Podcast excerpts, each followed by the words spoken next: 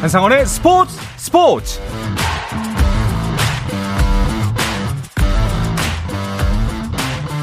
스포츠가 있는 저녁 어떠신가요? 아나운서 한상원입니다. 오늘 하루 이슈들을 살펴보는 스포츠 타임라인으로 출발합니다.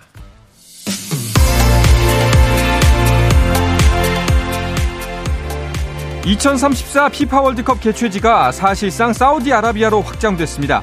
사우디아라비아와 경쟁을 벌일 것으로 예상됐던 인도네시아와 호주가 차례로 유치를 포기한 데 이어 인판티노 피파 회장 역시 자신의 SNS를 통해 아시아에서 2034년에 월드컵이 개최될 예정이라고 밝혔습니다. 피파가 제시한 2034년 월드컵 개최 의향서 제출 마감 시한은 이달 30일이지만 사우디가 사실상의 유일한 유치 의향국으로 나오면서 여유롭게 승자가 됐고 이달 30일이 지나면 피파가 사우디를 2034년 대회 개최국으로 공식 발표할 것으로 보입니다. 프로야구 롯데가 박준혁 전 운영팀장을 새 단장으로 선임했습니다. 2007년 롯데그룹에 입사한 박준혁 단장은 야구단에서 국제 담당, 마케팅 담당을 거쳐 운영팀장과 인사팀장 등의 보직을 거쳤습니다. 독일 바이에른 뮌헨의 주축 수비수로 활약하고 있는 김민재가 아시아 축구 연맹이 해외에서 뛰는 가맹국 선수 중 가장 뛰어난 기량을 발휘한 선수에게 주는 올해의 국제 선수상을 수상했습니다. 김민재는 2015년과 2017년, 2019년 국제 선수상을 수상한 손흥민에 이어 한국 선수로는 두 번째로 이 상을 받았습니다. 축구 국가대표 공격수 정우영이 68분을 소화한 슈투트가르트가 우니온 베를린을 1대 0으로 꺾고 독일 축구협회 포칼컵 16강에 올랐습니다. 한편 덴마크 프로축구 미트윌란은 조규성이 풀타임을 소화한 가운데 덴마크컵 16강전에서 홈팀 코펜하겐에 1대 0으로 져 8강 진출에 실패했습니다. 미국 프로농구 NBA에서는 슈퍼루키 웸반야마가 이끄는 샌 안토니오가 우승 후보 피닉스에 114대 113으로 짜릿한 역전승을 거뒀습니다. 샌 안토니오는 한때 20점 차까지 밀리며 피닉스의 경기 내내 끌려갔지만 종료 6.1초를 남기고 한 점 차까지 추격했고 듀란트의 공을 가로챈 켈든 존슨이 종료 2초를 남기고 극적인 레이업을 성공해 승부를 뒤집었습니다. 웸반야마는 3점슛 2개를 포함해 18득점에 리바운드 8개, 블록슛 4개를 기록하며 제 몫을 했고 듀란트는 결정적인 순간 턴오버를 기록하며 고개를 숙였습니다.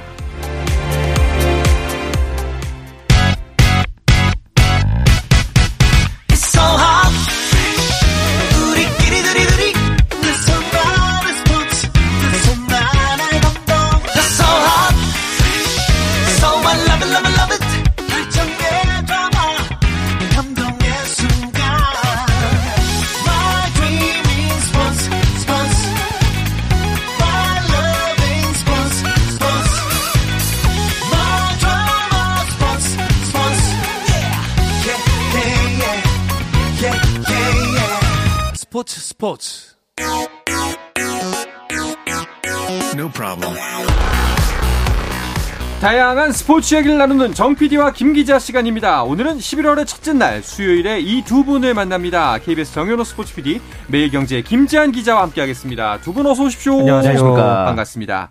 자, 먼저 한 주간의 배구 이야기를 나누는 주간 배구부터 시작해 보도록 하죠. 네. 현재 진행되고 있는 경기 상황부터 짚어 주실까요? 예, 현재 남자부 한 경기, 여자부 한 경기 어, 동시에 진행이 되고 있고요. 어, 의정부 체육관에서 열리고 있는 KB 손해보험과 삼성화재의 경기 아, 정말 올 시즌 초반에 삼성화재의 기세가 대단한데 네. 네, 오늘 경기에서도 어, 현재까지 3세트가 진행 중인 가운데서 3세트까지 이제 세트 스코어로는 삼성화재가 2대 0으로 리드하고 있습니다. 네. 예, KB 손해보험이 지금 3세트를 앞서가고 있는 분위기긴 한데 지금까지는 삼성화재가 세트 스코어에서는 지금 앞서 있고요. 네. 어, 여자부에서는 현재 IBK 기업은행과 페퍼저축은행 어, 현재 5위와 6위를 달리고 있는데 어, 오늘 경기 이 두 팀에게는 매우 중요한 그런 네. 경기입니다. 현 재까지 양팀 팽팽하게 어, 세트 스코어 1대 1로 맞서 있는 상황에서 현재 3세트 IBK 기업은행이 23대 17로 리드하면서 어, 현재 경기를 치르고 있습니다. 그렇습니다. 자, 지난 시즌 최하위 팀들인데요. 물론 시즌 초반이에요. 그런데 정말 완전히 달라진 모습을 보여주고 있어서 놀랍습니다. 그렇죠. 물론 시즌 초반이지만 어, 지난 시즌에 최하위 팀들이 이렇게 좋은 어, 성장을 보여줬다는 점에 있어서는 이번 시즌 어, V리그 성장 페이스가 굉장히 좀 기대가 되는 부분이 있고 네. 특히 페퍼저축은행 같은 경우는 그냥 최하위가 아니라 굉장히 압도적인 최하위여서 네. 내년 시즌에 분명히 달라져야 한다라는 생각이 좀 많이 들었는데 우선 외국인 선수인 야스민 선수 그리고 음. 아시아 쿼터인 필립스 선수가 각각 이제 아포짓하고 미들 블로커로 자리를 좀 잡은 상태고요. 여기에다가 FA로 영입한 클러치박 박정아 선수의 또 활약이 굉장히 좀 초반부터 좋은 상태입니다. 그래서 어 페퍼저축은행이 어느 팀하에서 또 이길 수도 질 수도 있긴 하지만 지난 시즌처럼 그냥 너무 맥없이 패하지는 않는다는 음. 점에서는 앞으로 어, 승부와 그리고 순위 판도에 있어서는 굉장히 좀 재밌는 변수가 될 것 같습니다. 그렇습니다. 뭐 지금 말씀해 주셨지만 사실 뭐 완전히 달라졌다고 해서 물론 네. 기준치가 낮아서 그렇지 아직 네. 1승 3패긴 합니다만 그런데 지적하신 것처럼 지더라도 그냥 지지 않아요. 네. 네. 지난달 27일에 GS 칼텍스와의 경기에서도 2대 0으로 앞서 있다가 물론 3, 4, 5세트를 GS 칼텍스에게 내주면서 2대 3으로 역전패를 당하긴 했습니다만은 네. 그럼에도 이 경기에서 어뭐 야스민 필립스 쌍포가 또 40점을 합작하기도 했고 또 박정화 선수도 좋은 활약 펼쳤고 여기에다가 음. 어 필립스 다음으로 이 세터 이고은 선수가 유효 블로킹만 6개를 기록을 했습니다. 네, 이렇게 공격에서 전반적으로 선수들이 고른 활약을 펼치다 보니까 경기를 어, 이제 지더라도 네. 쉽게 내주지 않고 음. 오늘 경기 같은 경우도 지금까지 1, 2세트를 팽팽하게 지금 맞서 있잖아요. 그렇죠. 그렇기 때문에 확실히 이전 시즌들과는 어, 페퍼저축은행이 다른 모습을 보여주고 있다. 뭐 이렇게 볼 수 있겠고요. 네. 현재 이 페퍼저축은행의 큰 약점이라고 한다면은 이 리시브 불안 요소가 있습니다. 네. 예, 이 팀의 전체적인 이게 지금 현재 약점으로 지적이 되고 있는데 이게 조금만 좀 이 어느 정도 약점을 잡는다면은 어, 지금보다 이 페퍼저축은행이 더욱더 무서운 팀으로 거듭나 날 것으로 현재로서는 기대되고 있습니다. 네. 뭐 페퍼저축은행만 봐도 그렇고 네. 여자부 같은 경우에 전력 평준화가 전반적으로 이루어졌다. 이렇게 그렇죠. 볼 수가 있을 것 같아요. 사실 전력 평준화를 가장 여실히 보여주는 게 이번 시즌 초반부터 리버스 스윕이라 그래서 음. 세트 스코어 2대 0의 상황에서 3대 2로 뒤집는 네. 이 경기들이 굉장히 많이 나오고 있어요. 26일에는 네. 어, 정관장이 흥국생명을 그렇게 잡았고 음. 27일에는 또 GS가 페퍼저축은행을 잡았고요. 28일에는 IBK 기업은행이 한국도로공사를 잡았습니다. 네. 그러니까 지금 음. 순위가 상관이 없이 순위가 낮은 팀도 언제든지 어, 순위가 높은 팀을 리버스 스윕할 수 음. 있다는 점에 있어서는 어, 이번 시즌 어, V리그 여자부 특히 5세트까지 가는 접전이 많아질 것 같습니다. 네. 자 일단은 여자부 대결 IBK 기업은행이 3세트는 가져갔네요. 세트 네. 2대 1이 됐습니다. 네. 자 현재 여자부 순위는 어떻게 돼가고 있나요? 예, 일단 지금까지 현재까지는 흥국생명이 어, 현재 선두를 달리고는 있습니다. 4승 1패를 기록하면서 승점 12점으로 단독 선두 달리고 있고요. 그 뒤를 이어서 현대건설이 3승 2패를 기록하면서 승점 10점을 현재 기록 중입니다. 이어서 정관장과 GS칼텍스가 승점 8점씩 어, 기록을 하면서 세트 득실률에 따라서 현재 3위와 4위를 달리고 있고요. 이어서 페퍼저축은행이 5위 그리고 IBK 기업은행과 어, 한국도로공사가 6위, 7위를 각각 달리고 있습니다. 네. 흥국생명은 뭐 성적도 그렇고 흥행 파워가 일단 대단합니다. 그렇죠. 일단 여자 배구에서 이첫 평일 경기를 매진시킨 팀이 역시나 흥국생명이었는데 네. 역시 김연경 선수의 파워가 여전하다라는 생각이 음. 들고 최근에 또 아시안 게임에서 아주 좋은 활약을 보여줬던 안세영 선수의 롤 모델이기도 하잖아요. 네. 김연경 선수가 그런데 이번 시즌 김연경의 특징이라고 하면은 안 그래도 약간의 그 액션이 큰 스타일인데 더 커진 것 같아요. 아무래도 지난 시즌은 우승 후보 영순위였는데 이 챔피언 결정전에서 우승을 끝내 놓쳤다는 점에서 그렇죠. 있어서 이번 시즌은 정말 요만큼의 그 공백도 음. 여지도 내주지 않겠다라는 어떤 강한 의지가 느껴지기도 하고 여기다가 또 외국인 선수 옐레나 어, 쌍포가 있기 때문에 음. 이 부분에 있어서는 과연 흥국생명을 누가 어, 견제할 수 있을지 기대가 되기도 합니다. 그렇습니다. 아시아 쿼터로 영입한 레이나 선수도 활약이 좋아요. 네, 현재 그 흥국생명의 이제 일본 선수로 현재 이제 활동을 하고 있는 레이나 도코쿠 선수. 아, 이 선수가 원래는 신장 177cm의 아웃사이드 히터 그리고 아포짓 스파이커로 뛰는 선수였는데 네. 어제였죠. 이 장충체육관에서 열린 이 GS 칼텍스와의 경기에서 이 미들 블로커 자리로 들어갔습니다. 네. 그래서 굉장히 기대 이상의 활약을 펼쳤다는 평가를 받았는데요.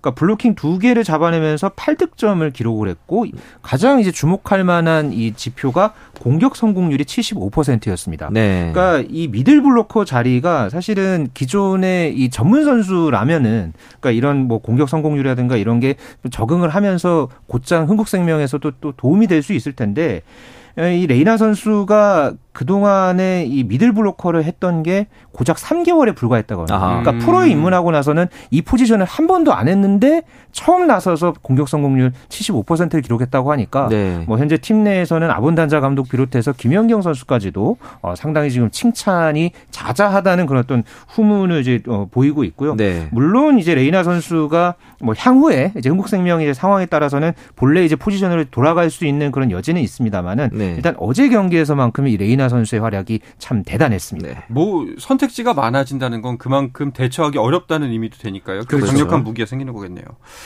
또 IBK 기업은행은 그 김희진 선수의 복귀 이야기가 들리던데 만약에 네. 김희진 선수까지 돌아오면은 지금 비록 뭐 6위입니다만 훨씬 더 순위가 요동칠 수 있겠죠? 그렇죠. 마음 같아서는 이제 김호철 감독도 김희진 선수를 바로 복귀를 시키고 싶을 거예요. 지금도 음. 연습은 이미 소화를 하고 있지만 확실하게 이제 본인이 어, 부상 걱정 없이 100%의 컨디션을 발휘할 수 있다는 생각이 들었을 때 그때 복귀를 추진한다고 합니다. 그래서 어 일단은 1라운드까지는 투입을 조금 망설이고 있을 것이라 보고 2라운드 때부터 확실하게 투입하겠다라는 의지를 천명한 상태입니다. 네.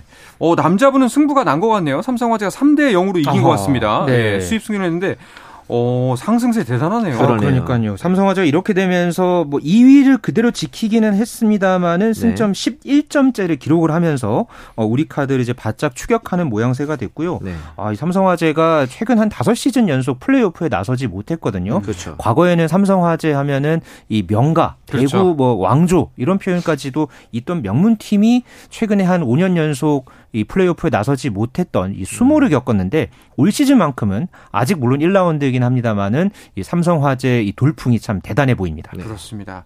아, 이게 되는 집은 뭘 해도 된다고 네. 행운까지 좀 뒤따랐거든요. 네. 신인 드래프트에서 1순위와 4순위 지명권을 모두 얻었습니다. 그렇죠. 사실은 이 신인 선수 드래프트 1, 4순위도 있었고 거기다가 아시아 쿼터 드래프트도 행운의 1순위를 얻었고요. 네. 이를 통해서 이제 에디 선수 지명됐고 외국인 선수 드래프트도 1순위였고 아, 네. 그래서 동시에 지금 에디 요스바니 선수가 잘 제 몫을 해주고 있는데 네. 신인 드래프트 같은 경우는 이제 당연히 지난 시즌에 역순위였기 때문에 성적에 있어서 그렇죠. 확률이 35%의 1순위가 유력한 게 맞아요. 그런데 이제 이 4순위 권수를 좀 뽑은 게 좀 대단한 게 음. 지난 시즌에 대한항공하고 트레이드를 하면서 대한항공이 지명권을 양도를 받았습니다. 그렇죠. 그런데 대한항공 같은 경우는 이제 순위가 높았기 때문에 확률이 1%밖에 안 됐어요. 음. 그러니까 1%의 확률이 4라운드에 나온 겁니다. 아, 그러면서 네. 네. 경기대학교의 이윤수 선수 그리고 이제 어, 미들블로커인 경기대학 2학년의 미들블로커 양수현 선수 두 선수가 삼성화재 유니폼을 입게 됐습니다. 음. 뭐 그러면 이 선수들은 바로 투입이 되는 건가요? 뭐 일단 두 선수 외에도 삼성화재가 3명을 더 뽑았습니다. 네. 세터의 이재현 선수 그리고 리베로의 박유현 선수 여기에다가 수련 선수로서 이 아포지신 이현진 선수까지 어, 이번에 이제 드래프트에 참가한 이 남자부에서 가장 많은 선수들을 지명을 했는데 네. 일단 김상우 감독은 바로 활용하면 좋겠지만은 그래도 대학 선수들이 입단하자마자 확실한 역할을 하는 것은 좀 어렵다 음. 어, 이렇게 이야기를 하면서 어느 정도의 이 연습 기간을 거친 뒤에 어, 팀에 도움이 되는 어, 역할을 할 수 있는 계기가 있다면 그때 투입하겠다. 어, 네. 어, 이렇게 어, 선을 그은 그런 반응을 보였습니다. 네. 네. 아 그런데 한편 좀 이 드래프트 보면서 아쉬운 거는 배구 선수들에게는 드래프트 자체가 곧 취업이잖아요. 그렇죠. 네. 근데 취업률이 좀 많이 낮습니다. 그렇죠. 이번 드래프트에서 총 42명의 선수가 지원을 했는데 20명이 선발이 됐습니다. 그러면서 음. 소위 말하는 취업률이 47.6%였는데 이 수치가 지금 2005, 2006 시즌에 56.25%에 이어서 역대 최저 아. 취업률을 좀 기록을 하게 됐어요. 앞서 삼성화재가 3명, 5명을 선발을 했다 그랬는데 이게 가장 많은 거고요. KB 네. 손해보험이 4명 그리고 대한항공 같은 경우는 한 명의 선수만 이제 선발을 맞습니다. 했단 말이죠. 네. 근데 이렇게 되면서 어떤 것이 이유냐라고 물어봤을 때 대학 배구에 좀 어떻게 보면은 프로 배구의 일단 팜이라고 할 수 있는 대학 배구의 경기력 저하가 가장 큰 원인이고 음. 이게 단적으로 좀 드러나는 게 드래프트 1라운드 1순위부터 4순위까지가 대학교 4학년 선수가 아닙니다. 2학년, 3학년, 소위 말하는 음... 얼리 드래프트 선수들이 아... 이제 지명을 받았고 심지어 어, 5순위 선수 같은 경우는 수성 고등학교에 재학 중인 윤서진 선수였어요. 어... 그러니까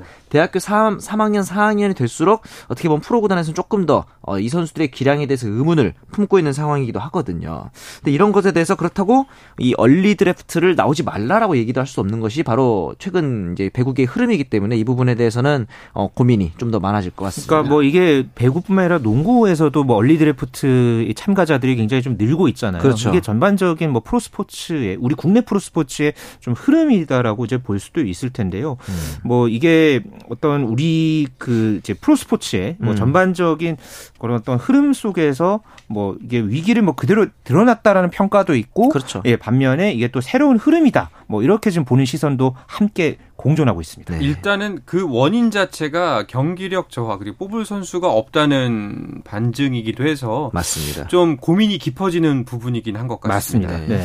알겠습니다. 자, 그러면 남자부 순위도 한번 짚어볼까요? 네, 우리 카드가 현재 5전 전승을 기록하고 있습니다. 그러면서 음. 승점 14점 기록하면서 어, 단독 선두 질주하고 있고요. 네. 삼성화재가 조금 전에 이제 3대 0 완승을 거두면서 승점 11점 2위를 굳게 지켰습니다. 네. 이어서 OK금융그룹과 대한항공이 3위와 4위 그리고 KB손해보험은 오늘 삼성화재에게 패하면서 그대로 승점 4점 5위에 어, 머물렀습니다. 그리고 한국전력과 현대캐피탈이 6위와 7위에 각각 자리했습니다. 야, 우리 카드는 시즌 초반 독주하고 있네요. 그렇죠. 사실은 뭐 우리 카드가 이번 시즌에 대해서 전망을 물어봤을 때 뭐 대한항공을 견제 정도는 할 수 있겠으나 이런 정도로 독주를 할 거라고 음. 예상했던 전문가는 많지 않았죠. 근데 아마 역시 우리나라 프로배구에는 역시 외국인 선수 선발이 제일 중요하다는 생각이 드는데 이 마테이 콕 선수가 초반 페이스가 굉장히 좋은데 이 선수 전체 6순위 드래프트입니다. 아. 어떻게 보면은 그렇게 높은 순위가 아니었음에도 불구하고 거기다 이제 신장도 그렇게 높지 않은데 어 굉장히 스파이크에 있어서는 스피드 면에서 굉장히 좀 좋은 모습을 보여주고 있고 여기에 이제 마테이 선수를 지원하는 한태준 선수가 네. 있습니다. 이 선수가 이제 19살에 어, 이제 신인 선수입니다. 혹시 고등학교 앞서 말했던 얼리 드래프티로 음. 계속 말했던 얼리 드래프트로 참가를 했던 선수인데 이번에는 또 11점으로 어, 득점 가담까지 이제 많이 기록을 하고 있거든요. 이렇게 되면서 사실은 이번 시 우리나라 그 남자 배구가 한 선수 이후로 세터 고민이 어. 좀 많았잖아요. 특히 음. 아시안 게임에서 그렇죠. 이 부분에 있어서는 어, 한 선수에 이어서 또 다른 한신 한태준 선수가 앞으로 어, 음. 국가대표에서도 좋은 모습을 보여주면 어떨까라는 기대가 됩니다. 네. 자 그리고 또 하나 순위표에서 눈에 띄는 지점이 현대캐피탈이 최하예요. 아 그러니까요. 게다가 이게 지금 전패입니다. 개막 음. 이후에 지금 5연패, 5전 전패를 당하면서 그러게요. 현재 지금 최하위에 머물러 있는데 사실 현대캐피탈이 시즌 뭐 시작하기 전서부터 좀 우려가 있긴 했었습니다. 음. 이 전광인 선수가 좀 부상 여파가 있었고 여기에다가 지금 어제 선수들이 전체적으로 국내 선수들이 특히나 좀 이제 활약이 보이지 않던 상황에서 과연 이 외국인 선수인 아흐메드만이 어느 정도까지 몫을 하느냐.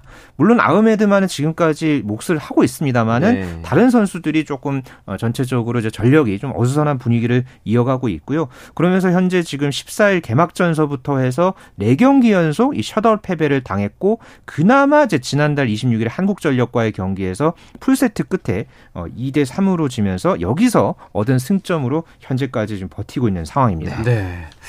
자, 배구계, 배구계 이슈 중 또 한 가지가 서브 중 이중 동작. 네. 이 논란인데 이게 뭔가요? 이제 코보컵 대회에서 일본의 파나소닉 팀이 한 번 선보인 적이 있었잖아요. 이제 서브를 위해서 달려가지 않습니까? 이제 기본적으로 네. 스파이크 서브를 하려면은 그런데 달려가다 잠깐 멈추면은 우리 이제 배구의 최 현대 배구 같은 경우는 상대가 서브를 넣을 때 미리 이제 포지션을 수비를 위해서 이동을 한단 말이죠. 그런데 이 포지션 이동을 하는 걸 이제 상대방에서 간파를 하고 갑자기 뛰어가다 멈추는 거예요 서브를 네. 하려다가 네. 그러면은 포지션을 옮기던 선수들은 삐끗하게 되면서 포지션 폴트에 걸리게 됩니다. 음. 미리 이동을 했으니까.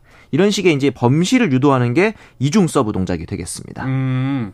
아 근데 이거 좀 문제 있는 거 아닌가요? 근데 이게 일단은 문제가 없었겠으니까 음. 계속 진행이 됐겠죠. 그러니까 그 동안에는 이게 그러니까 이 와 관련한 이 서브에 네. 관한 규칙이 그러니까 세부적이지가 않았습니다. 맞아요. 그러니까는 음. 주심이 딱 이제 서브 호각을 불잖아요. 네. 그러면 그 소리가 나고서 8초 안에서만 이제 서브를 어떻게든 네 어떻게든 음. 때려야만 하, 하는 것 외에는 다른 규칙이 없었습니다. 네. 그랬기 때문에 이런 이중 동작이 있었고 이게 최근에 또 이렇게 경기에 나오다 보니까 네. 그래서 이제 논란이 됐던 겁니다. 그렇군요. 일단 그래도 이제 이 논란은 일단락이 됐죠. 네, 그렇습니다. 이제 그 남녀부 14개 구단의 사령탑들이 이제 단체 방에서 이제 메신저 방을 통해서 서브 이중 동작을 금지하는 것에 모두 합의를 했다고 합니다. 음. 이 부분에 대해서는 이제 특히 어 GS 칼텍스 차상현 감독 같은 경우는 조금 비신사적인 행위가 될 수 있다라고 이제 얘기를 하면서 이제 매번 이렇게 뛰어가다가 멈추다, 뛰어가다 멈추다, 또 안 멈추다 뛰어가다. 이게 지금 음. 굉장히 복잡한 상황이 되기 때문에 그렇죠. 이제 심지어 포지션 폴트 같은 경우는 지금 비디오 판독의 대상도 아니에요. 음. 그렇다 보니까 이 부분에서는 굉장히 조금 혼선이 빚어질 우려가 있어서 이번 시즌에는 어, 금지하기로 이제 모든 구단들이 합의를 그러니까 했습니다. 이런 상황에서 감독들이 그래도 먼저 나서서 이렇게 신사 협정이라고 예, 음. 볼수 있는 이런 부분들을 이렇게 정리를 하고 간 부분에서는 좀 긍정적인 부분, 긍정적으로 네. 좀 평가할 부분이 있다고 봅니다. 알겠습니다. 자, 배구 이야기는 이쯤에서 마무리를 하고요. 월드 시리즈가 한창인 메이저리그 이야기로 넘어가 보겠습니다. 그 전에 잠시 쉬었다 돌아오겠습니다.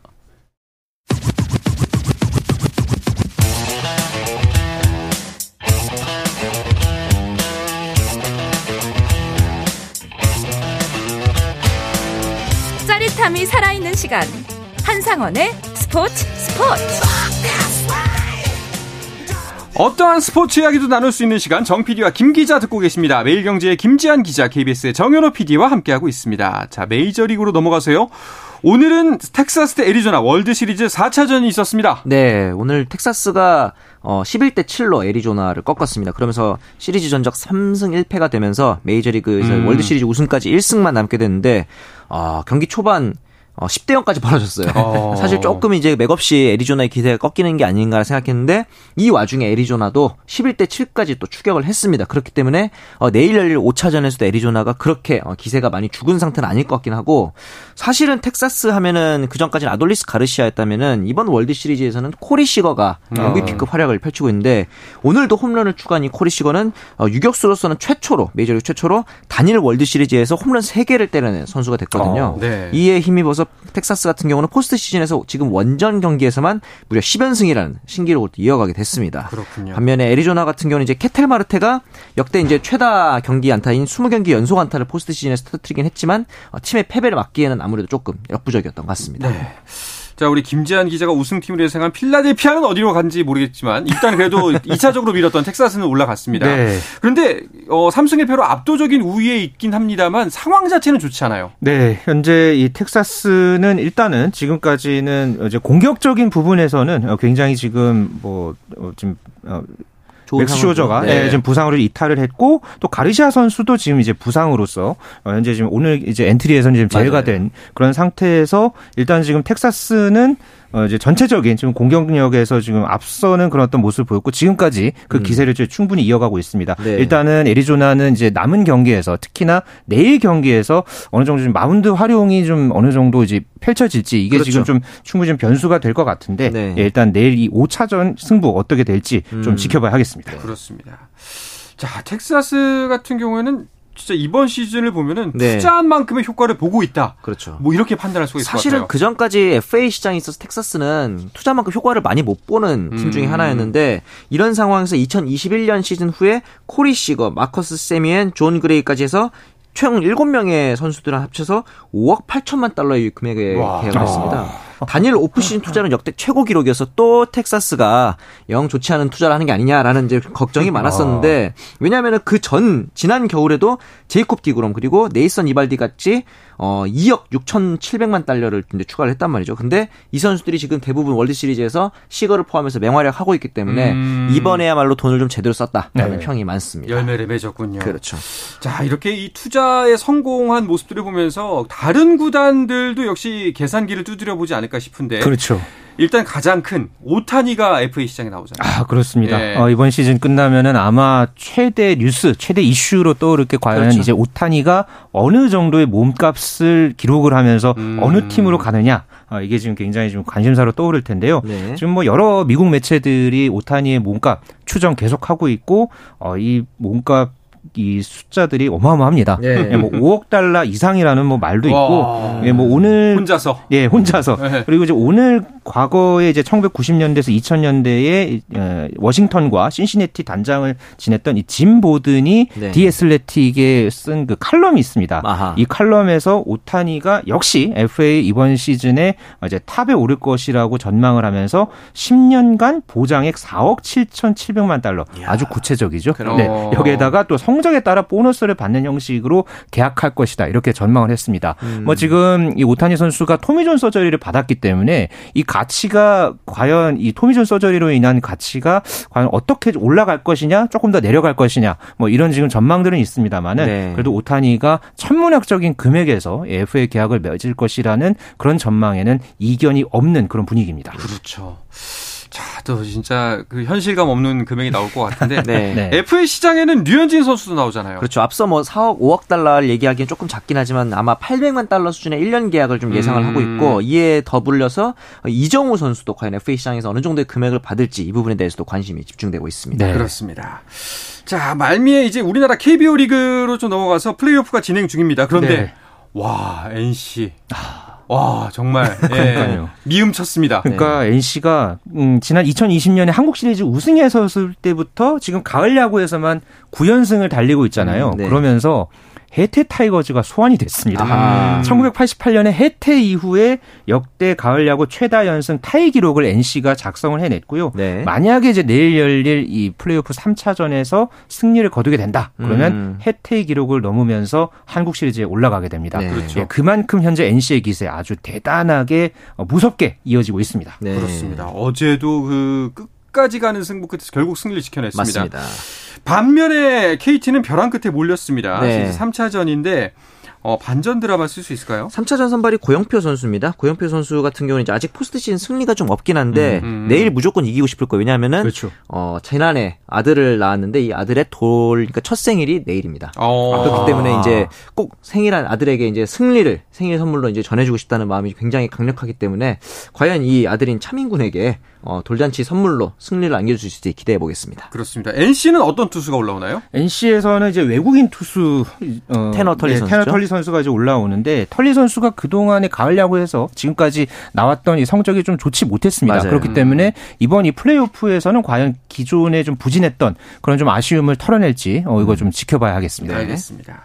자, 그런데 가을 야구 경기 소식보다 도 살짝 감독 관련 소식과 단장 선임까지 경기 네. 외적인 요소들이 이슈가 많이 되고 있어요. 롯데 같은 경우는 이제 김태형 감독 선임에 의해서 이제 박준혁 단장을 오늘 이제 임명에 확정을 마침내. 했고 네. 반면 SSG 같은 경우는 또 이제 김원영 감독과 굉장히 좀 급작스럽게 계약 해지 소식을 또 전해오기도 했단 네. 말이죠. 우선 박준혁 단장 같은 경우는 2007년 신입사원으로 입사해서 대부분의 이제 롯데 파트에서 이제 프런트맨으로서 굉장히 오랜 기간 경험을 쌓았는데 지난해 퇴사를 했습니다. 그리고 갑자기 커피 업체 CEO로 이제 재직을 음, 변신을 했는데 네. 이번에는 다시 또 롯데맨으로 복귀를 하게 된 상황이고 SSG의 후임 감독이 누가 될까도 관심이 많은데 굉장히 좀 특이한 이름들이 많아요. 지금 추신수 선수 얘기도 나오고 있고. 네. 추신수요? 네, 네. 손시현 전 NC 이군 코치 음. 그리고 여기다 박찬호 해설위원의 이름도 나오고 오늘. 언급이 됐죠. 그러니까 네. 말이에요. 그렇습니다. 일단은 뭐 SS 측에서는 사실 뭐 말도 안 되는 소문이다라고 네. 이제 일단락을 짓긴 했습니다만 어, 급하게 선정되는 만큼 과연 또 어떤 사람이 네. SSG의 새 사령탑으로 올지 좀 많은 관심이 모아질 것 네. 같습니다. 그렇습니다. 자, 앞으로 스토브리그에서는 어떤 일들이 생길지 궁금하면서도 기대가 많이 되는데요. 이 얘기를 끝으로 정 PD와 김 기자는 마치도록 하겠습니다. 정현호 KBS 스포츠 PD, 매일경제 김지한 기자와 오늘 함께 했습니다. 두 분 고맙습니다. 감사합니다.